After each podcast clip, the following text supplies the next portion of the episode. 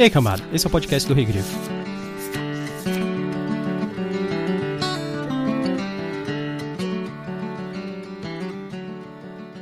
Não me venham dizer que são heróis, ou, a pior de todas, aventureiros. Quem mata por dinheiro é mercenário, ou assassino.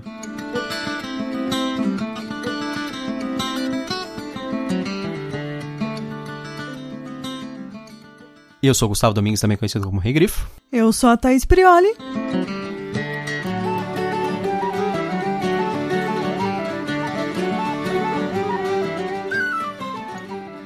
E hoje nós estamos aqui finalmente para falar sobre O Inimigo do Mundo, que é o primeiro livro da trilogia Tormenta.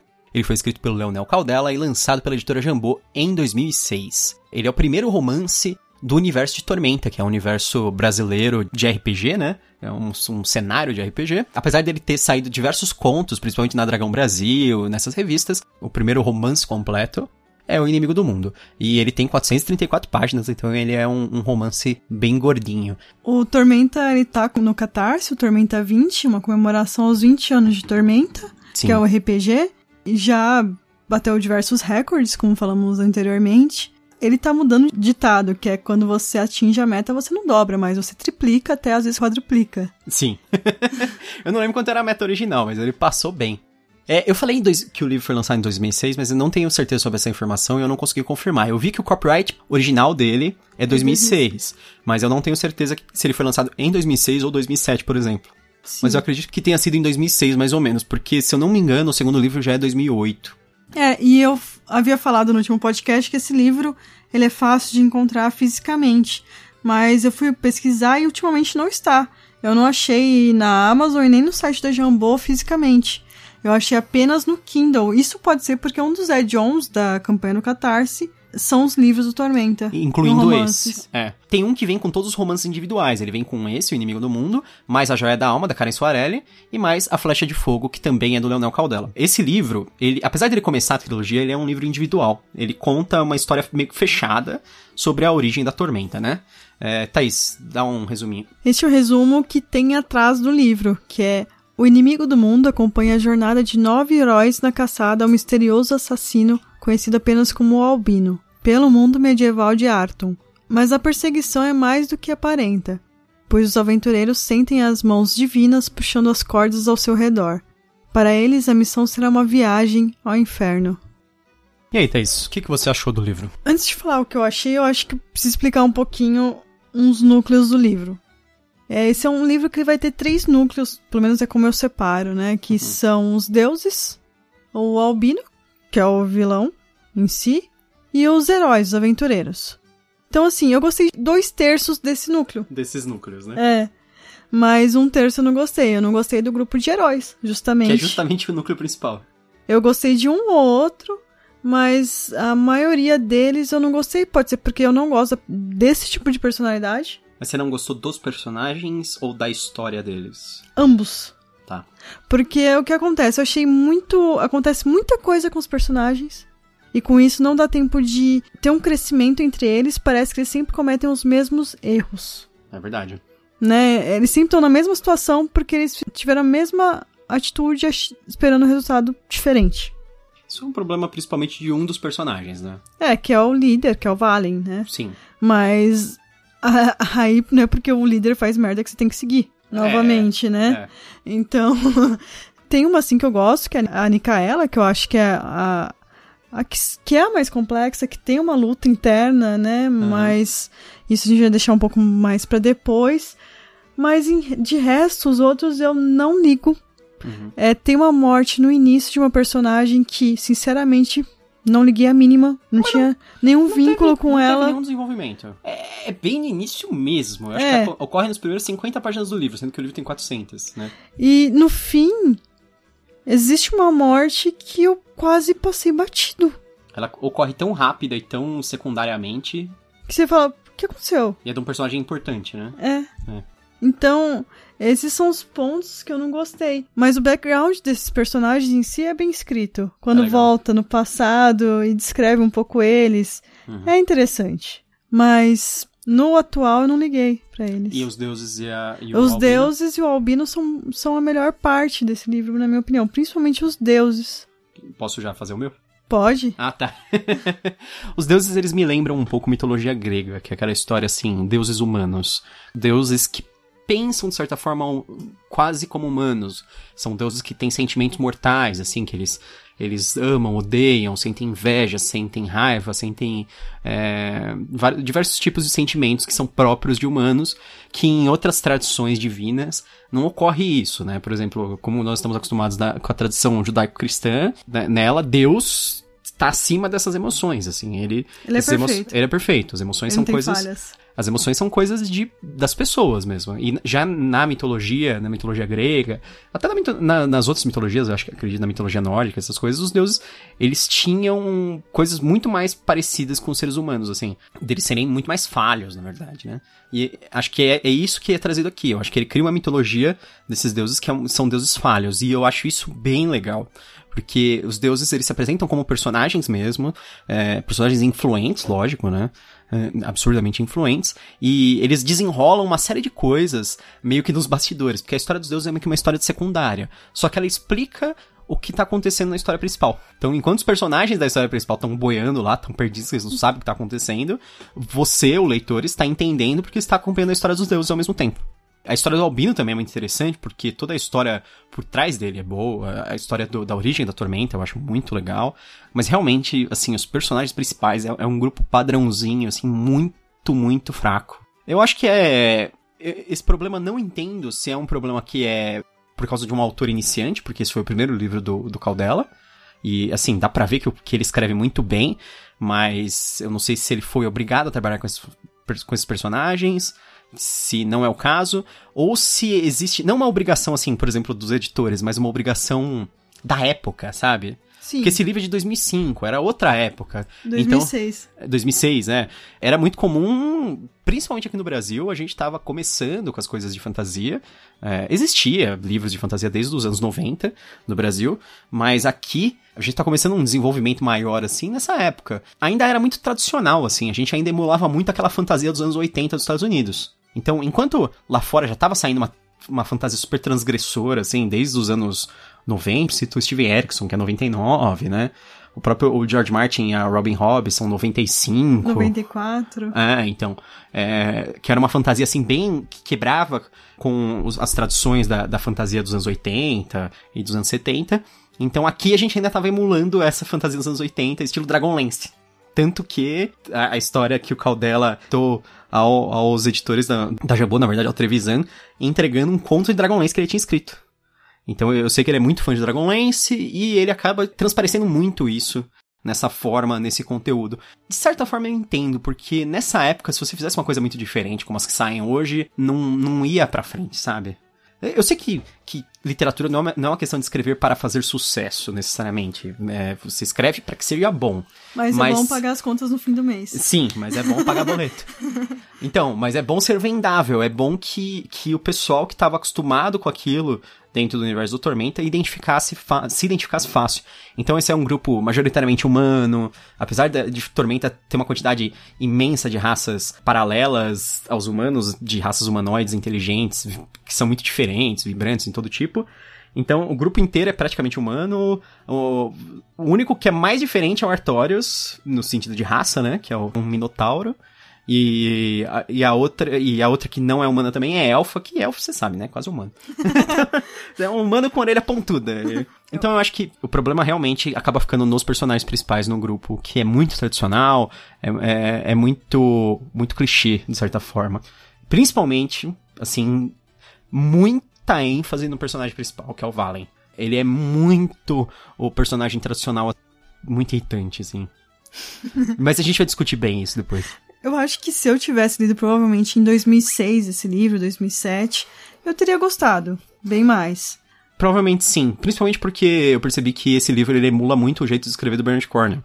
Na época eu tava nesse vício do Bernard Cornwell. A gente estava, né?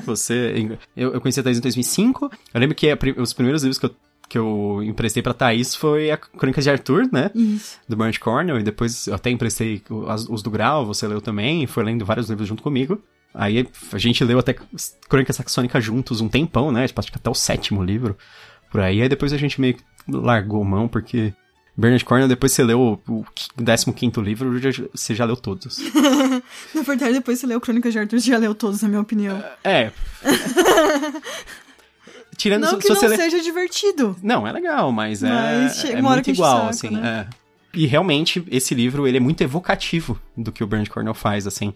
Dá pra ver uma influência, não apenas forte, mas, assim, predominante no estilo de escrita. Principalmente do Caldela. Na parte de narrativa combate. De luta, combate. É, de querer ser visceral de uma forma escatológica, assim, né? Uhum. É. E isso também acaba tirando um pouco o foco do personagem e do desenvolvimento dele. Acho que a gente tá se aprofundando muito aqui no só do que a gente acha. Mas dá pra ter uma boa noção aí do que a gente achou do livro. Mas no final, assim, eu gosto muito do livro por causa do background. No final das contas, a história que ele conta é boa. Apesar dos personagens passarem por ela serem fracos. Eu acho que a história acaba sendo recompensadora no final. Tanto que no final eu li muito mais rápido o livro, assim. Depois que eu fiz as pazes com o fato de eu não gostar dos personagens, eu comecei a ler o livro mais rápido. Porque eu achei que o problema era comigo, e não era comigo, era com eles. Vamos aos spoilers? Vamos.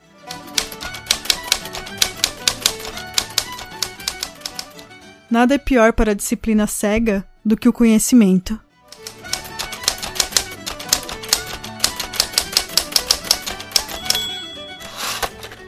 Muito bem, na verdade, então, o que a gente acaba descobrindo de importante nesse livro? Acontece muita coisa, mas eu vou resumir o que é de fato essencial para o livro. O Albino, que é o nosso vilão, ele é um batedor de um outro multiverso, proveniente de uma raça conhecida como os Lefeus. Eles evoluíram tanto que assassinaram seus deuses, e agora eles procuram um lugar onde eles possam ser deuses eles mesmos. O grupo de aventureiros acaba tendo uma participação essencial para enviar o Albino de volta ao seu plano, né, ou seu multiverso. O que resulta na invasão de Arton pela fatídica Tormenta, que na verdade é a raça dos Lefeus. Tem um background também bem grande aí, que são os deuses e a Glória tentando a vingança. Pra quem não sabe, uma das coisas mais importantes do background de Tormenta é a história da Aliança Negra, que os caras contam sobre o Thwor Ironfist. Isso é um dos problemas que a gente vê, né? Isso é, tanto ele quanto Ashlen Ironsmith. Ironsmith. Tudo é Iron. Eu acho, assim... Impressionante que não apareceu uma Andila Iron Maiden. Eu acho ótimo pra um livro em inglês. Sim, sim. Eu sei que fosse traduzido... Talvez não fosse traduzido isso, Ironsmith. Mas a gente tá escrevendo em português, meu Deus do céu. Não, a regra de tradução é traduzir. Inclusive, até eu que tô acompanhando de perto a tradução do D&D, eu tive contato com os tradutores, etc. Eles têm uma regra de tradução que eu acho que é a que vale, assim, em geral, pra fantasia. E é a regra que a Carol falou pra gente quando ela traduziu o Malazan. É assim, se o nome de alguém é uma palavra clara, você traduz. Não é porque é um nome que você não traduz. Ah, nome não traduz. Lógico que traduz. Se o nome é uma coisa, se o nome do cara é dog, você não fica falando dog em português. Você chama ele de cachorro, pô. É a mesma coisa, tipo, é aquela história que o Pércio falou assim, o Pércio, que é o tradutor do D&D, o diretor lá de tradução do D&D, a gente foi na palestra dele, e ele falou assim, sobrenome do cara é Dry Flagon significa algo, significa seca-jarra, então você traduz como seca-jarra, o cara é o não sei o que, seca-jarra, sabe? Se o nome do cara é Iron Fist, punho de ferro, Thor, punho de ferro, podia ser o Ashlen... Iron Smith ia ser o quê? Um bate-ferro. Alguma coisa assim. Mas assim, a gente tá falando de uma coisa assim, muito avançada pra época que saiu esse livro. Novamente. A gente tá falando... O livro de 2006, a gente tá falando de quase 15 anos atrás, né? Então é uma década e meia atrás. Esse livro, ele começou a ser concebido, a gente viu em 2004. No final dele vem os apêndices com as trocas de e-mails do autor com os editores. Eles estavam fazendo um planejamento em conjunto, na verdade, né? Em 2004 aí a gente tá exatamente em 15 anos. E em 2004 que foram estabelecidos quem eram os personagens e tudo mais. E isso acabou não mudando, né? Então, voltando pro Thwor Ironfist. Aí a história... É importante essa história pra Tormenta, que é assim, o Thor, ele é um cara que ele é o representante de um deus chamado Ragnar, que ele é o deus dos goblinoides. Hoje em dia, Ragnar, todo mundo sabe, conhece esse nome super comum por causa de vikings e etc. Mas Ragnar é um nome viking muito comum, todo mundo usa em todas as situações. Eu descobri que eu tinha um personagem chamado Ragnar lá nesses anos 2000 e pouco aí, de RPG. Eu descobri não, eu me lembro. Mas, então, Ragnar, ele é o deus da morte e, ao mesmo tempo, ele é o deus dos goblinoides, né? O grande representante dele na Terra, ou, digamos, não o avatar, mas o sumo sacerdote dele, o cara que tem mais poder, é o Thor. E ele junta todos os goblinoides. Goblinoides são as raças que derivam de goblins em geral, assim, tipo goblins, hobgoblins, bugbears, todos eles são considerados goblinoides, né? Ele junta todas essas raças e unifica elas, treina, porque elas são dispersas, desorganizadas. Ele transforma elas num exército ameaçador. Ele usa esse exército ameaçador para destruir o reino de Lenore, que era o reino dos elfos. Só existia um reino de elfos, em Arton lá, era o reino de Lenore. E quando eles destroem o reino de Lenore, eles matam quase todos os elfos e os poucos que sobram são escravizados. Nisso, a deusa dos elfos, que é a Glórien, que o conceito dela é simplesmente ser deusa dos elfos, ela perde muito do poder dela. E ela, não só isso, ela quase enlouquece. Porque como todos os... A criação dela tá sendo destruída. Isso. Como o que ela representa tá sofrendo muito, como os elfos, eles estão morrendo e sofrendo e desesperançosos, e eles não têm mais fé nela, então ela sofre muito. Essa parte eu acho muito legal da história em geral. E aí ela se torna uma divindade enlouquecida, vingativa, e ela quer fazer de tudo pra se vingar da Aliança Negra. Você vê esse começo da história dela começando a arquitetar como ela trazer uma coisa terrível contra a Aliança Negra. Só que, na verdade, é uma coisa terrível contra toda a Arton, né? Ela quer matar a Aliança Negra, mas ela aceita como efeito colateral que a Arton seja destruída. É. Praticamente. Porque, assim, os elfos estão praticamente extintos diante dela. E aí ela começa a fazer um pacto com vários deuses. E uma das... Acho que a minha parte preferida desse livro em si é a conversa dela com um deus. Que é o deus... Eu não lembro o nome agora. É o deus da loucura. O Nimbi. O Nimbi. É, do caos, né, na verdade. Do caos, E ela começa... Eles chamam ele de o Deus Louco. E ela começa a ficar meio louca, não saber o que ela tá fazendo. Foi muito bom o diálogo que o Leonel criou, a descrição dessas partes. Eu acho que talvez por isso também eu goste menos ainda dos outros personagens, porque essas partes são muito mais legais. É, porque a dualidade do panteão de Arton não é tanto entre bem e mal... Ela tá mais entre ordem e caos, que é uma coisa típica ali, vendo o Michael Moorcock, né? Ele que criou esse paradigma de que, na verdade, nossa vida é um conflito entre ordem e caos, e não um conflito entre bem e mal. E no D&D, não tem jeito, esse livro foi baseado em D&D de forma mecânica. Ele foi baseado no universo de Tormenta, mas assim, as magias que os personagens usam, a forma que eles usam magia, os golpes, todas as coisas, claramente são coisas de D&D, claramente são coisas que estavam numa ficha, por exemplo. Tô falando D&D 3.0, pra ser mais preciso. Eu que tenho muito costume com D&D, eu consigo saber até os talentos que os personagens têm, assim, sabe? Vendo pelo que eles fazem na história. É, então. E mais ou menos que nível eles estão e tal. Mas enfim... O D&D, ele traz dois eixos, né? Ele traz o bem e o mal, a ordem e o caos. Dentro do Tormenta, existe essa ênfase na ordem e o caos. E os dois deuses mais poderosos do panteão, em geral, são o Khalmyr, que é meio que o líder do panteão, e ele é o deus da ordem. É engraçado que no reino dele, tudo é completamente ordenado e organizado. Tem o horário que passa a brisa, tudo é em pares, porque ímpar é uma coisa caótica. Eu entendo ele. É o deus do toque. Eles entendem. É o deus do toque. O transtorno obsessivo compulsivo. Não, toque é uma coisa séria. Não é só querer ser organizado. Ele é o deus que tem uma obsessão pra que tudo esteja certo. Tudo acontece no horário certo. Tudo já é previsto. Tudo é planejado. Tudo, sabe? É dessa forma. E o Nimbi é o contrário. O Nimbi é o deus do caos. Mas é caos puro e absoluto. Tanto que tem uma parte que eu acho muito boa, que é que o Nimbi fala que toda vez que ele vai pro reino do Khalmyr, ele passa mal. Porque lá é tudo muito ordenado. E aí quando ele volta, ele chora sem parar, até ficar insano de novo.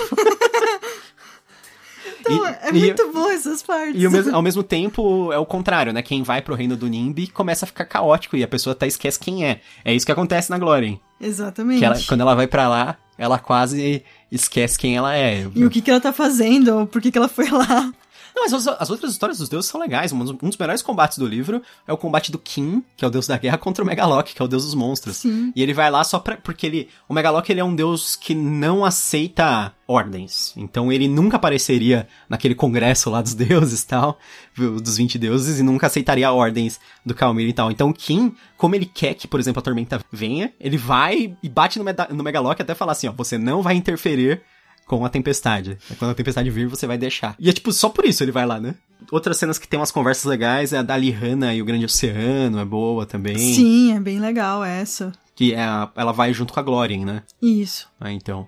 Então, tem... As partes dos deuses são muito boas, muito boas. Eu lembro de gostar dos deuses em geral. Minha deusa predileta é Valkyria ainda. Assim como no conto do Caldela, a melhor parte são os deuses. Mas no conto do Caldela eu gosto da parte do personagem principal. Não, é boa também, mas o dos deuses é melhor. É a disputa do Tauron e do Khalmyr, né? Nesse aqui, a parte do Albino é muito legal também, porque é aquela história dele... Descobrindo, né? O mundo. Porque o Albino, ele vem de uma... Ele é tão alienígena que ele vem de um local onde... Ele sequer tinha uma forma física, exatamente. Eles tinham uma forma disforme, metamórfica, dispersa, energética. E, tipo, quando ele chega aqui e ele tem que se materializar, e ele tem que ter um corpo físico, e ele tem que começar a aprender, assim... É que nem bebê, assim. Ele aprende a andar, aí depois ele aprende a falar, isso. E aprende a ler. E, tipo, ele tem uma capacidade de aprendizado muito rápida, só que ele tem que aprender tudo, absolutamente tudo. E assim, ele é extremamente sanguinolento, assim, ele vai matando tudo que ele encontra pelo caminho, mas porque tudo faz parte do aprendizado. Ele tá meio que estudando, né, as coisas. Tem uma parte que fica, como é que se faz um rei? Tem essa história. Os caras falam assim, o que é um negócio mais importante? É um rei. Aí ele, e como é que se faz um rei? Aí tem a história da mulher que tava grávida, a rainha que tava grávida. Uhum. Ele fala, ela vai ter o rei de não sei o que. Aí ele, então eu quero ver. Aí ele vai arranca o bebê da barriga dela. É meio que isso. Essas são as partes geniais, assim, do Albino também. E a gente descobre que eles já haviam mandado outras pessoas pra cá, mas não tinha dado muito certo. É ele que teve sucesso. Sim. A gente vai descobrindo, na verdade, que, como a gente falou, o Albino ele era um batedor, né, dos Lefeus. Os Lefeus... Aí depois, só no finalzinho do livro, que a gente tem aquela história... É outra história legal dos deuses, que eles contam a história da Revolta dos Três. Que é a história mais importante, considerada a história mais importante do universo do Tormenta. Que é quando três deuses se juntaram pra criar uma raça perfeita. E eles descobriram... Sem limites, né? Isso, eles descobriram um outro multiverso, onde eles podiam fazer isso escondido do restante dos deuses do panteão. Aí é a Valkyria, que é a deusa da humanidade, que era ambiciosa. O Tilian, que era o deus dos gnomos, que ele era curioso. E o... Dos dragões. Como é o nome dele? Eles chamam ele de terceiro deus, é que ele tem um nome super complexo. E que era o deus dos dragões e do poder, né? Digamos assim, porque a Valkyria, ela é dos humanos, né? E aí eles criam, tipo, uma raça que é ambiciosa, curiosa e poderosa ao mesmo tempo. E ela não tem limites em nenhuma dessas três coisas. Então, o que acontece? Essa raça é conhecida... Essa raça são os Lefeus. Os Lefeus, eles existem, de verdade. Eu não sei se é uma tradição celta ou alguma coisa assim. Mas até nos livros do D&D... Eles aparecem, inclusive no livro dos níveis épicos, na terceira edição, que os Lefeus, eles falam assim, os Lefeus são para os elfos o que os elfos são para os humanos. Uhum. Que é tipo uma raça que vive muito, porque eles vivem muito mais que os elfos, e eles são muito mais ancestrais, sábios, poderosos, não sei o que, sabe? Nesse caso aqui, os Lefeus, eles avançaram tanto que eles se libertaram da fisicalidade, tipo transhumanismo, sabe? Tanto que os três deuses, eles criam semideuses pra eles, e eles acabam matando eles. Eles criam um panteão, né? Eles criam uns deuses menores pra serem um panteão pra eles, só que eles ficam tão poderosos que eles matam os deuses deles. E aí depois eles falam que eles querem ser deuses, mas eles não conseguem ser deuses lá. Então, quando eles descobrem Arton, esse outro multiverso, eles falam, não, então nós vamos para lá pra sermos deuses. Aí depois, no final das contas, até meio que muda. Na verdade, eles ficam só bravos porque conseguiram matar um deles, né? Isso, que é justamente aí a parte do Albino, que são os heróis, né? Eu só tenho um negócio. Por que esse negócio de albinos serem vilões? Você sabe que isso é um clichê, né? Da literatura. Inclusive, nessa época, já não tinha saído o livro do Dan Brown, o Código da Vinci, que o cara, o assassino, é um albino. Tinha. Então... Foi a mesma história, do cara tá caçando um albino assassino que anda e deixa um rastro sanguinolento. Eu sei que até os albinos ressentem dessa tradição literária de albinos serem vilões. como se eles fossem alguma coisa maligna inerentemente. É, eu tô lendo um livro que é Quem Teme a Morte, não é em si albinos, mas lembra um pouco um povo que tem, e acham que eles são inerentemente maus também. Isso é interessante, porque o Quem Teme a Morte é tipo numa África futura, né? Isso. E na África tem um rolo, inclusive muitas tribos acreditam que os albinos, eles são coisas mágicas, feiticeiros, ou eles são material mágico, pior ainda, porque aí eles matam os albinos pra usarem partes do corpo deles pra fazerem rituais. É bem bizarro. Desculpa, você estava falando...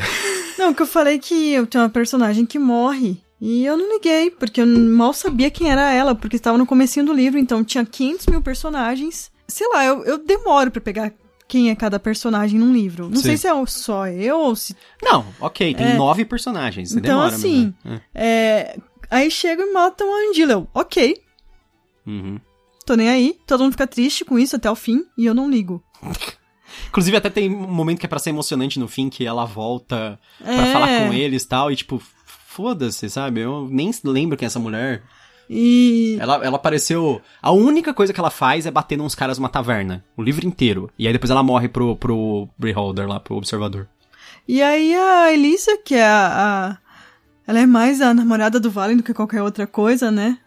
Apesar de ser arqueira também, competente, mas ela tá mais como a namorada do Valen. Eu não gosto de entrar nesse tema, porque parece assim parece uma chateação à toa, mas eu tenho um problema com esse livro, com um negócio de machismo, assim. Que esse livro... Não que o livro seja... Ah, que horror, é machista. Mas é fruto do seu tempo também. Então, assim, o grupo tem 9 pessoas... 3 mulheres, né? Tem 3 mulheres, uma morre em 20 páginas. Depois, então, tipo, depois fica só 2 mulheres. As 2 mulheres que sobram é a Elisa, que... Primeiro você já falou que ela se define, ela é definida pelo fato dela ser a namorada do Valen, e ela não gosta de lutar. Yeah. Eles falam várias vezes que ela não gosta de lutar. E a outra mulher é a Nicaela, que é uma clériga da vida e que ela abomina lutar. Tipo, então, as 2 mulheres, elas não gostam de lutar. As 2 mulheres, elas... E depois ele fica falando sobre como os caras são másculos e sobre... E ele usa masculinidade, assim, como um elogio, sabe? E eu acho, assim, essas partes... Nossa, eu achei super esquisitas. Tipo, isso é coisa de homem, e as mulheres ficam falando, isso é coisa de mulher. O Robert Jordan faz umas coisas meio parecidas, só que ele é mais sutil, assim. Isso, uhum. Só que o Robert Jordan escreveu nos anos 90, né? E a Elisa, ela morre lá no fim, e é um parágrafo. O personagem que você quase passou batida à morte foi a Elisa, né? Sim, inclusive você me falou isso, você falou, onde que ela morre? Aí eu tava pra trás ainda no livro de você, eu falei, não sei, mas eu vou prestar atenção. Aí hoje eu passei batido. Então. Eu estava prestando atenção... E eu meio que passei batido, assim, aí depois eu... Foi literalmente assim, tem a luta final lá deles contra o Albino. Tem uma hora que a Nicaela fala assim, vamos recolher os sobreviventes e vamos embora. Ela fala assim, pega o Gregor porque ele ressuscita, e o Artorius ainda tá vivo. Ela falou assim, me dói deixar o corpo do Valen e da Elisa... Eu, quê? Da Elisa? Ué, mas o que aconteceu com ela? Ela tava tirando flecha no cara lá? Puta, eu não vi. Ela morre meio que num final de parágrafo, assim, que assim, ele ataca ela... O Albino, né, ele tá na forma insetoide dele lá, e ele tá atacando ela e tal. E aí ele meio que enfia a espada do Valen no peito dela e joga ela pelo precipício.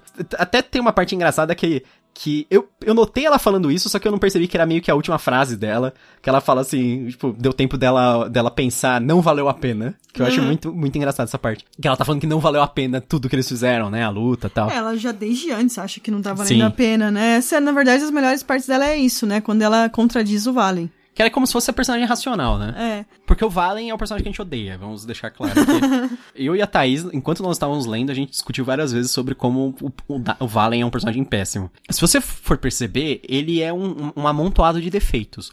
Porque eu não sei se foi o problema que o Leonel quis colocar... Muitos defeitos. Defeitos no personagem para ele parecer humano e encheu ele de defeitos. E aí, a única coisa que define o Valen é que ele luta bem. Ele é carismático. Com certeza ele tem um 18 de carisma. Então, sabe o que o Valen é? Eu vou falar a melhor forma de definir. Vamos ver se você vai... Essa eu não tinha te falado ainda. Ele é um personagem principal de um anime de shonen. Exatamente. Porque ele grita o tempo todo, ele dá ordem pros outros, mesmo ele sendo o mais incompetente do grupo. Ele acredita no poder da amizade e fala que quem mexer com os amigos dele vai morrer. sabe? Com frases bem infantis, na minha opinião. É. Ele é o mais jovem do grupo, só que ele é habilidoso, forte, talentoso. E todo mundo segue ele cegamente, assim. E ele luta melhor do que o planeta inteiro. A única coisa que de boa dele é, assim, lealdade pelos amigos. E ele luta bem. Então, ele é um personagem de anime. Shonen, específico. Shonen, especificamente. Ele é tipo Naruto, o Luffy, o Goku... Sabe? Na verdade, ele me lembra bastante o Goku. O Goku é um personagem que ele luta bem, é leal e tal, mas ele é uma péssima pessoa, um péssimo amigo, sabe? Na verdade. E é egoísta pra cacete. Porque o Valen também é. Ele é egoísta pra cacete. Ele acha que o que ele acha tá certo, os outros têm que seguir ele, sabe? E não aprende com os próprios erros, como eu já disse anteriormente. Teimoso pra caramba, porque ele acha que ele sempre tá certo, o que ele faz é perfeito. Eu fico com medo das vezes as pessoas lerem esse livro e acharem que a Elisa é meio... Qual que é a palavra em português? Meio megera, assim, sabe? Que... Tem partes dela que eu acho muito ruim, principalmente com Rufus. Então, eu acho péssimo. Eu acho meio sacanagem, assim, isso aí, porque não existe uma explicação, tipo, ela faz isso porque ele gosta dela, sabe? Porque ele é apaixonado por ela, alguma coisa assim. Porque, inclusive, o Caldela fala especificamente nos e-mails lá, que tem no final, ele fala assim, eu pensei que ela podia ser cruel com ele quando ninguém tá olhando. E, tipo... Por quê? Sabe... Não faz sentido nenhum. É tipo, pra gente sentir dó do Rufus, porque ele também é um cara cheio de defeitos, assim, sabe? E ele é odiado. Tipo, porque... Sabe o que fica parecendo? Fica parecendo que ele tá tentando contar uma história da famosa friend zone. Que o Rufus, ele... Como se ela tivesse se aproveitando do fato dele ser um mago quando ele anda com eles, mas aí quando eles estão sozinhos, ela, tipo, fica... descascando o abacaxi em cima dele, sabe? Fica falando assim, você é incompetente, você é burro, você não tem magia que serve, sabe? Ela é muito megera com ele. Megera, eu não sei se eu tô falando a palavra certa, que em inglês é tipo bitch, sabe? Bitchy. Uhum. Reclamona e tal. Quando ela tá com o Valen, faz sentido, porque ela tá opondo as idiotices dele. Ela tá falando assim, você não tá pensando direito, não vale a pena fazer isso, não sei o quê. Então, tipo, aí eu concordo com ela. Só que aí, tipo, quando ela tá com outros personagens, tipo, Rufus, ela só tá sendo escrota. Sim. Então. Até quando depois eles salvar eles, ela ainda é escrota com ele, não faz sentido nenhum. Não faz sentido ser escrota de qualquer maneira. Sei. Mas, então... assim, já que vamos seguir um personagem que age conforme o poder dos outros, pelo menos vamos ser fiéis aqui, né? É. Ela assim, tipo, eu fui obrigada a conviver com esse mago idoso que fica me devorando com os olhos. Ai, que coisa horrível. Tipo, sei lá, tipo, por que fizeram isso, sabe? Ainda bem que um dos melhores personagens do grupo é a outra mulher, que é a Nicaela. É, mas ela é justamente por ser uma clériga da vida e ter um conceito diferente. Porque no D&D, quando você é um clérigo da vida, você, beleza, você segue o deus da vida, você cura mais, é legal, né? Mas ela não pode tirar a vida. Mas eu discordo disso. Vou fazer o meu caso aqui, advogado do diabo. Porque assim, dentro do panteão do Tormenta tem duas deusas que são muito parecidas, que é a Calma, que é a deusa da paz, a Calma, que é a deusa da paz, e a Lina, deusa da vida, ela não pode matar. Lena, né? É, Lena, sei lá. Não pode matar, por quê? Porque morte é o contrário da vida, e o Ragnar é o deus da morte, não sei o quê. Conceitualmente, e tipo, morte é o contrário da vida, e paz é o contrário de guerra, beleza, vamos seguir esse conceito que eu já não concordo, porque pra mim... Morte faz parte da vida, faz parte do ciclo da vida. É uma coisa natural, assim. Eu acho que um clérigo da vida, necessariamente, tipo, ele não pode ver morte, nem morte natural, então. Nem alguém morrendo na cama de velhice. Ele, que horror, tá morrendo, sabe? Eu acho que quando é um ciclo, o ruim é quando você está adiantando esse ciclo da pessoa matando. Mas adiantar não é necessariamente, tipo, porque que nem um predador comendo uma presa. Faz parte do ciclo da vida deles. Mas a gente não é predador. Presa.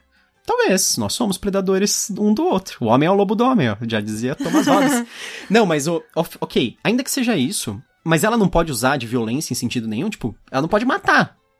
Mas ela não pode usar uma arma não letal? Ela não pode se defender de forma alguma, tipo, sabe? Tem algumas magias que clérigo consegue fazer que é meio que desacordar o oponente. Coisas do tipo. Eu sei lá, até um porrete. Ela não precisa bater com o porrete na cara dos outros. Lembra da história de um soco mata? Ah, é, né? Então. Não, mas sei lá, bate no braço do cara, sabe? É, dá choque nele, arruma um taser. Também pode matar. Spray de pimenta. Não necessariamente mate, mas pode ser que a pessoa morra por alguma coisa que ela fez. É isso, dá um spray de pimenta pra todas as clérigas da vida, elas ficam andando lá pro outro. E os caras, ai, meus olhos! Ela assim, às vezes você tá viva ainda. E vai embora, sabe? Já pensou você tacando spray de pimenta no olho do dragão, ou de um orc, ou de uma coisa assim? Ia ser mó engraçado. É, mas... tá aí uma arma pra ser feita. Então, mas... enfim, eu acho que eles teriam que encontrar uma forma criativa, além de não pegarem armas. Porra, ela não pode ter nenhum escudo. É muito aquela coisa, você vê a Bíblia, né, Jesus, de dar outra face pro inimigo. Mas isso tem mais a ver com ser pacífico, e já existe a deusa da paz. É igual o Gandhi. Isso não tem a ver com vida, sabe, eu acho. É, eu acho que pelo menos ela poderia se defender. Então, porque a deusa da paz, ok, o cara que é o clérigo da paz, ele não pode lutar. Tudo bem, porque ele é da paz, ele é contra combate, ele é contra, tipo, sabe, bater em outras pessoas, ele é contra violência. Ele é o da paz. Faz sentido. Agora, da vida. O que a vida tem a ver com combate? Todo combate é mortal? Não necessariamente. A única coisa que eu acho que ela poderia se defender. Podia lutar MMA, ó. Ela, ok, não quer atacar, não quer matar ninguém, ok, não mate, não ataque. Pode mobilizar. Mas se defenda. Um jiu-jitsu. Tem várias magias de defesa que você consegue deixar o inimigo desacordado, ou então mobilizar. Ela usava... ah, sim, pra usar no inimigo, né? Ela até usava magia nela e nos... personagens... pura, ou de... dá uma armadura pra ela, um escudo, pelo amor de Deus. A menina fica andando de roupão do lado pro outro, porque ela é da vida. Da vida quer dizer ser alvo, sabe? Ah, eu sou a favor da vida. Não, ok, eu entendo, mas não precisa... Você pode usar um cacetete, você pode dar golpes de jiu-jitsu. E um outro ponto, assim, que eu não gostei da história dela é no fim. Porque no fim ela tem outro personagem no grupo, que é o Masato Kodai, que ele é um samurai, que vem da ilha de Tamura, que é exatamente o Japão. O que acontece? Os dois vão se casar em Tamura. E nisso tá a filha dela, que a iniciação pra ser clériga da vida, você tem que ter uma vida e saber o quão importante é. Você tem que ter gerado vida, então, tipo, isso. Meio que todas as clérigas de Helena são mulheres, porque todas elas têm que ter engravidado e tido filho já. Isso eu acho bem legal, esse background, porque é como se, assim, se eles achassem... Porque um dos maiores problemas, assim, até da nossa sociedade em geral, é esse negócio de mãe solteira. Porque, convenhamos, é muito mais fácil pro homem fugir e deixar na mão da mãe, né, o filho, sim, do que o contrário. Então, tipo, mãe solteira é um negócio que você vai encontrar muito, muito mais. Então, dentro desse universo, é como se elas tivessem um lugar pra ir. Isso. Não é nenhum papel específico que ela é obrigada a seguir. Mas, assim, é um lugar especial que vai acolher ela, assim, é um lugar pra acolher só elas mesmas. Porque elas entendem qual a importância da vida, de ter tido um filho e tudo mais. Porque elas também não podem ser casadas, né? O que eu não gosto dessa parte é eles vão se casar e aí começa a tormenta. É justamente Tamura que começa a tormenta. E na hora tá todo mundo fugindo e tal, e o Masato fala, não, eu vou ficar... E ele fala, você tem que ir, porque pra você a vida é o mais importante. Ela fala, não, pra mim você é o mais importante. Ah, mas é porque ela já tinha quebrado os votos, né? Exatamente, já tinha quebrado os votos, mas a filha dela tava ali. Não é verdade. É, ficou feio isso aí. Eu não acho que ela teria escolhido o homem em relação à filha. Ok, é uma ótima cena de romance. Nossa. Mas a filha dela tava ali. Vamos esquecer que a filha dela... Nossa, ficou feio. Estava ali. É que nem, tipo, quem escolhe o novo marido ao invés da filha, alguma coisa assim. Nossa. É meio estranho isso. Nossa. E não pra mim não condisse com a personagem. Nossa, demais. Ok, porque ela gosta muito dele, mas... Não, mas ela fala o tempo todo da filha e sobre, tipo, voltar pra filha. E, tipo, é uma parte fundamental da personagem e depois é muito... quebra, né? É. Quebra a linha do personagem. É bizarro. Tem um personagem que eu gosto, que você não gosta, que é o Gregor. Eu acho ele muito paladino padrão, não que seja ruim. Eu não acho ele padrão exatamente, primeiro porque o deus que ele serve é um deus muito diferente, que é Tiatis, né, que é o deus da ressurreição. Então, tipo, é um conceito diferente de vida e de morte. Ressurreição é como se fosse realmente o ciclo, né? Uhum. Então, tipo, morte e vida estão diretamente ligados. Eu acho mais legal isso do que ter um deus da vida e outro da morte. Acho que podia ter só um deus disso. Mas o dele que eu achei meio estranho, porque tem uma hora que ele morre, né? É, no barco, no navio. Eu falei, esse cara vai voltar. Ele voltou. Sim, ele volta. Ele aparece aquela cena, assim, bem na hora, assim. Ele salva, né, no momento, né? Mas a coisa que eu gosto é que ele volta tudo ferrado, assim. É, isso é interessante. Ele volta meio apodrecido, comido de peixe, né? É, porque ele ficava ressuscitando dentro da água. E aí ele só conseguia se mover um pouco antes de morrer de novo. E aí, tipo, os peixes continuavam comendo ele, né? E ele não se regenerava, ele só ressuscitava. Então, essa parte eu acho muito boa. Eu gosto de Teates, né, essa história, porque ele representa... Como ele fala o ciclo da ressurreição, ele fala de renovação, né? Uhum. Então, tipo, tudo morre e volta mais forte, né? É a história, a ideia do morre e virou adubo.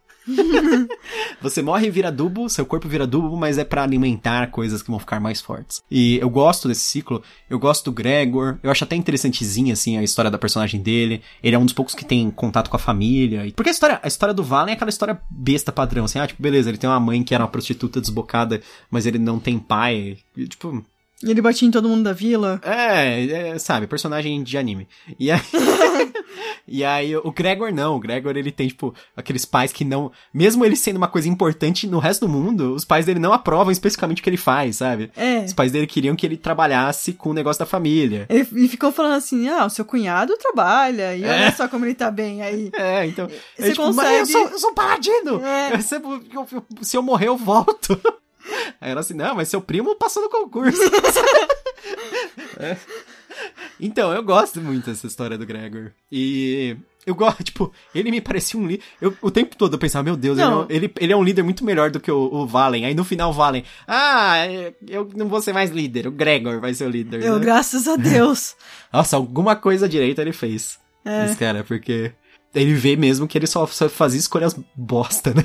Aí... Exatamente. Sim, eu gosto, e eu vou falar a verdade, lógico, eu gosto também do estilo do Gregor, negócio que ele é o único cara que tem a armadura completa e ele usa um puto escudo, sabe? Ele é sempre o cara que apanha mais nas lutas, né? Que ele é sempre o linha de frente lá e depois ou ele morre e ressuscita ou ele tem que ficar se curando.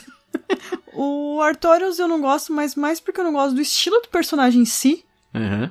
E eu não acho crível. Eu sei, beleza, é uma fantasia isso. Uhum. Mas quando você escreve uma fantasia... Mas a personalidade dele tem que ser uma coisa... Eu não acho crível a personalidade dele, esse orgulho todo. Eu acho que faz sentido o orgulho, mas eu acho que ele é meio bidimensional. Ele é um personagem que se resume só a isso, sabe? E é aquela coisa que eu tomei essa decisão, vou seguir até o fim, por mais que seja errada. É, teimosia, tipo... pra quê? Sei, por causa do orgulho. É... Tem um aspecto dele que é interessante, que é esse negócio que o deus da força, ele não é o deus do bullying. É o contrário. A força, eles acreditam que eles têm que proteger quem é fraco. Então ele automaticamente ele faz uma forte ligação com a Nicaela, porque ele considera ela fraca, assim, no sentido físico, né? Uhum. Que, tipo, ela cuida do grupo da maneira dela. Ela não luta, mas aí ele vai lutar pelos dois, sabe? Ele vai sempre lutar pra proteger ela. E ele é um clérigo também. Sim, ele é um clérigo. Eu achei uma decisão meio estranha ter dois clérigos no grupo. Assim, não é ruim, mas eu acho meio... que o personagem principal faz muita merda, então precisa de bastante gente pra curar, né?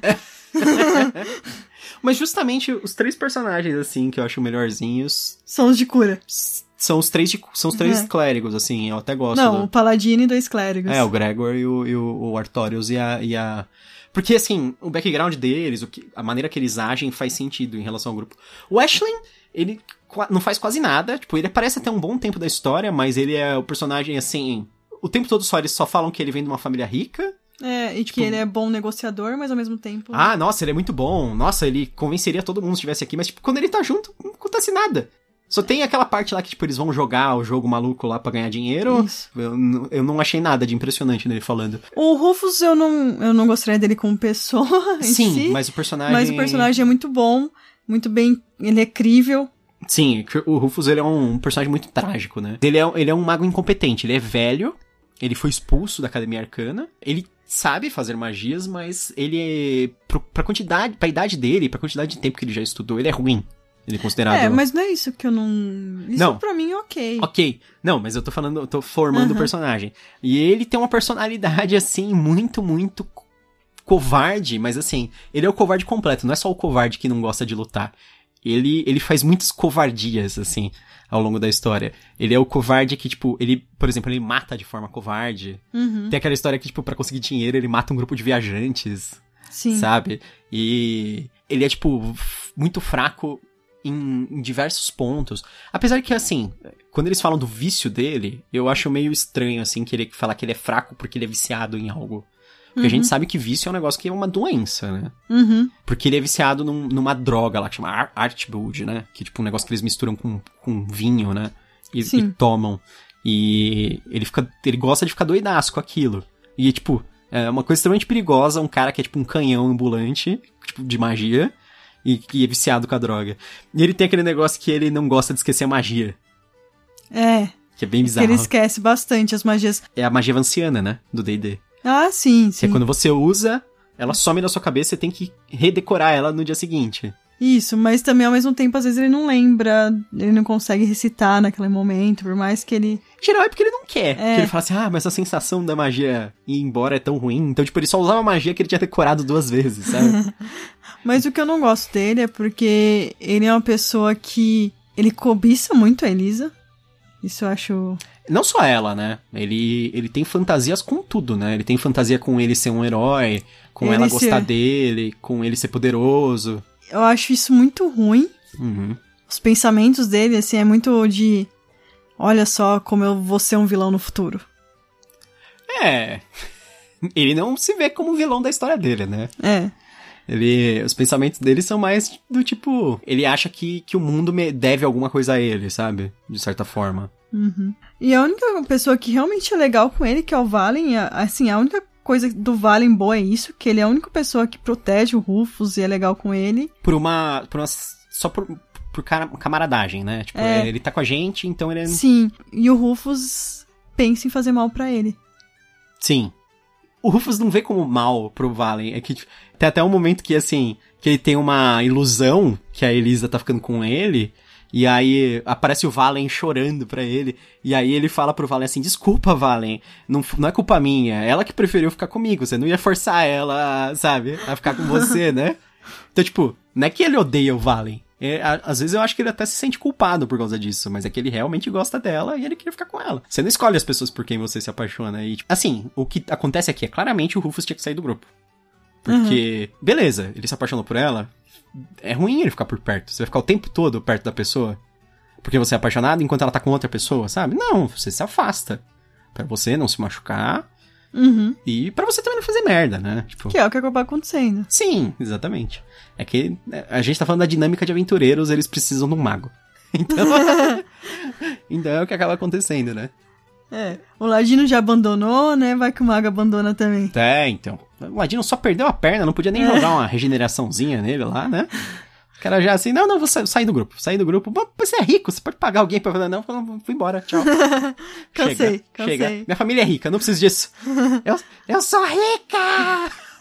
A Carolina. Então, aí é assim, o Ashlen sai correndo, vai embora do grupo gritando, eu sou rica, por isso. Exatamente o que acontece. É muito bom. E o Kodai? O Kodai, ele é até um bom personagem. Eu também gosto dele, apesar de eu achar muito esquisito, assim, esse negócio do samurai. Mas eu entendo por que aconteceu, porque eu sei que, assim... Eu tinha um tremendo spoiler, porque eu conhecia a Tormenta, e eu sabia que o primeiro lugar que foi destruído pela Tormenta era Tamura. Então eu falei, puta, então, se isso é a origem da Tormenta, quer dizer que vai acontecer Tamura ser destruída. E aí, quando aparece o Masato... Eu falei, puta, ele tá nisso como a ligação com Tamura. Tipo, no fim, a Tormenta vai chegar lá, de alguma forma. Tanto que diversos momentos que ele vai morrer, ou quase morrer, eu fiquei pensando, não, ele não vai morrer porque ele tem que ficar até o fim. E aí, tipo, e realmente, ele fica até o fim e a Tormenta meio que segue ele. O capítulo do casamento é muito engraçado o nome. Quando eu li o livro, o título do... O final, como um casamento, eu falei, puta merda, eu não acredito, é novela da Globo, né? Não, eu achei assim... Que era uma piada com isso. Eu imaginei que fosse, mas eu fiquei ao mesmo tempo pensando, será que vai ser tipo uma novela da Globo? Que merda. Que a brincadeira é que todo capítulo final de novela da Globo tem que ter um casamento, né? Mas, na verdade, tem o casamento, mas é tudo destruído, né? Tem um casamento e eles morrem. É bem trágico. Mas no final sobrevivem... Só a Nicaela dos personagens que a gente gostava que não sobrevive. Porque sobrevive o Gregor, porque ele não pode ser morto. Sobrevive o Artorius, tudo ferrado também. Sobrevive o Rufus. Sim. Mas ele é amaldiçoado lá, né? Ele fica cuspindo uns insetos. Eu fiquei achando, não sei porquê, eu achei que ele era um portal da Tormenta. que o Rufus em si era o portal. Que aqueles insetos que ele cuspia, meio que eles cresciam e viravam os demônios da tormenta. Entendi. É, mas, tipo, não, acredito que não. Mas eu achei legal, tipo, que fosse isso. Que ele se tornava... bem nojenta a parte que ele volta pra casa dos pais dele, né? Ah, sim. Um monte de bicho, ele nem limpa. Pelo amor de Deus, limpa! Não, ele é aquele cara, ele tá derrotado, ele, sabe... Eu acho que o Rufus, ele é aquele cara assim, se um psiquiatra lê o livro, eu acho que ele consegue identificar várias coisas no mesmo personagem, assim, ele tem muitos problemas. Muitos problemas emocionais, assim, de diversos gêneros, assim. Acho que era um cara com depressão profunda, ansiedade incapacitante, sabe? Todos esses tipos de coisa. Então, tipo, de certa forma, eu me identifico com ele. Não porque eu tenho depressão profunda. Nem ansiedade incapacitante. O meu não é profundo nem incapacitante. Enfim, mas... mas deu pra me divertir com os personagens até. E no final eu gosto de alguns. Apesar de eu odiar o Valen.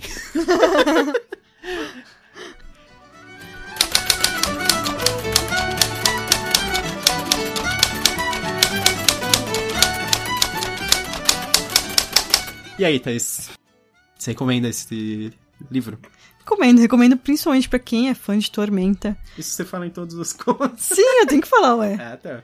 Se você é fã do Witcher, você não vai gostar do livro? É. Se é fã do RPG Tormenta, você não vai gostar do livro? Mas mais do que nunca, esse com certeza. Eu acho que esse porque é o início de tudo. É, esse é o livro fundamental. É a prequel. Pra Sim. É a prequel. Se você é fã de Tormenta, você tem que descobrir como começou a Tormenta. Mas eu também indico pra você que leu esse livro e gostou, eu indico o livro Malazano dos Caídos, Sim.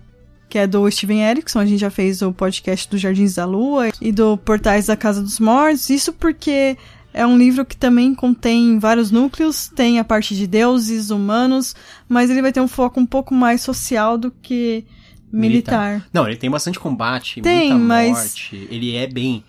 Eu acho que esse livro realmente... Ele é uma forma, assim, muito avançada do Inimigo do Mundo. Eu acho que você deu a dica perfeita. E você, recomenda? Recomendo, com certeza. Porque você falou disso aí, o livro Malazano dos Caídos também, ele também é visceral, assim... Ele também tem muita morte inesperada, a violência é bem descrita também, bem escatológica, de certa forma, né? Mas eu recomendo, com certeza. O Inimigo do Mundo, eu acho que... Pra quem é fã de fantasia, assim, super tradicional, eu acho que é um prato cheio. Pra quem é fã de Tormenta, em geral, também é legal.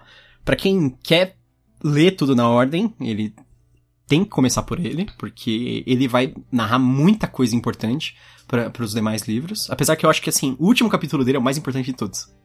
Que é aquele que não é nem o capítulo do casamento. É o epílogo, né? É o epílogo, é. O epílogo, ele é o momento mais importante do livro. Eu até, assim, se você quiser dar uma de doido, lê o epílogo antes. Aí você vai descobrir coisas do livro inteiro antes, assim. Mas é legal, eu acho muito legal, assim, principalmente como revelação para o mundo, como elaboração por trás do mundo. Eu acho que, assim, ele é um livro corrido, vai muita coisa, os caras vão de um lado pro outro o tempo todo, porque ele quer fazer a tour pelos reinos, sabe? Esse aqui é o reino dos olhos, esse aqui é o reino da magia, esse aqui é o reino do sei o que, sabe? Tem a correria ali, mas muito além disso, a apresentação dos deuses eu acho que funciona muito bem, a apresentação do surgimento da Tormenta, dos principais personagens, assim, dos personagens muito grandes da história. Aparece o Mestre Arsenal, que é um dos personagens que eu mais gosto. Ele tem uma parte muito importante no livro. Eu acho que é um livro fundamental, assim, pros fãs de Tormenta. Agora que Tormenta tá virando uma coisa nova, se você quer ver todo o ciclo da história da Tormenta, eu acho que tem que começar por esse livro. É isso. Mais uma coisa tem a ver com Tormenta, né? Nós vamos continuar aí dando uma ênfase pro Tormenta pra aproveitar esse momento grande que tá tendo aqui no Brasil. O maior financiamento coletivo em todos os tempos é o... Do Catarse.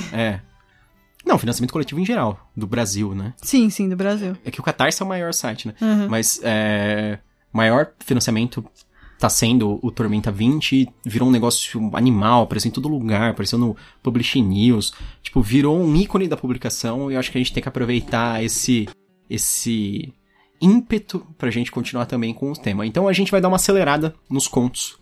É, justamente também por conta do concurso, do terceiro livro de contos do Tormenta. A gente também vai preparar alguns podcasts para ajudar. Quem for submeter seus contos, é lógico, vocês não precisam levar nossas opiniões em consideração. É. É só não vá só pelo que a gente fala, mas... É só pra ter noção do que é história e tudo. Isso, porque a gente fala muito sobre isso, sobre narrativa curta, sobre narrativa longa, quais são os fatores importantes. Eu acho que vai dar uma ajudada aí pro pessoal. Então a gente vai querer dar um foco grande agora nos contos, até porque tem muito conto do Tormenta, a gente queria dar uma avançada mesmo grande no livro. Então a gente vai fazer um episódio para cada conto e vai fazer bem rapidinho. E enquanto isso a gente vai tentar também continuar lendo os livros para trazer para vocês os podcasts dos outros livros do Tormenta para vocês ficarem bem inteirados da história. Vamos ver se a gente consegue.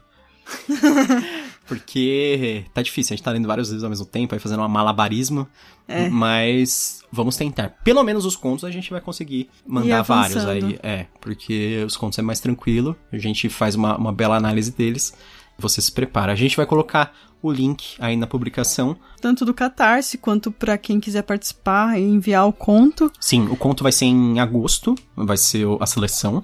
Então vocês têm até agosto para fazer o envio, se você quiser participar do concurso. Tem 6 vagas e 3 dessas vagas elas são reservadas para... minorias, entre aspas, né? Aquela história de minoria que mas é mulher, negro, todo tipo de minorias LGBTQ, esse tipo de coisa aqui. Eu falo minoria entre aspas porque mulher como minoria é bizarro, né? Mas sim, as pessoas que tradicionalmente não participam dessas coisas, porque assim, eles vão receber 1 milhão de contos do homem branco. Jogador de RPG padrão. Eu sei disso porque eu sou um homem branco jogador de RPG padrão e eu provavelmente eu vou mandar um conto também. Mas é só um exemplo, assim, das pessoas que com certeza vão mandar um monte de conto. Até uma dica pra quem quer enviar o conto é a Karen, que é escritora do A Joia da Alma, e o Guilherme, que é editor da Jambô, eles fizeram uma live no canal da Karen, a gente vai deixar o link aí, e explicando sobre o que eles estão procurando, histórias diferentes. Histórias sobre pontos de vista diferentes. Sim. Então, pensar fora da caixinha. A minha principal dica, essa é importante, hein? Não pega aquele seu primeiro capítulo daquele mega livro que você estava escrevendo e manda como se fosse um conto, hein? Todo mundo fica ligado nisso. Todo mundo sabe o que é. Que você está mandando um capítulo de um livro como se fosse um conto. Escreve um conto do zero. Você faz uma história específica, com começo, meio e fim. E, segundo eles, com um plot twist também. Eles querem um plot twist. Eu não concordo que todo conto tem que ter um plot twist. Eu acho que conto pode ser slice of life, pode ser só uma história interessante que não precisa ter necessariamente uma surpresa ou revelação. Mas, se isso é pré-requisito do concurso, então faça com surpresa. Bom, é isso. Nosso próximo podcast, então, vai ser... O Lua de Trevas, do Leandro Hadrach, do Crônicas da Tormenta. A gente continuando o primeiro volume do Crônicas da Tormenta. Espero que vocês tenham gostado desse episódio do Inimigo do Mundo. Até mais. Até a próxima. E bem-vindo ao Canavial.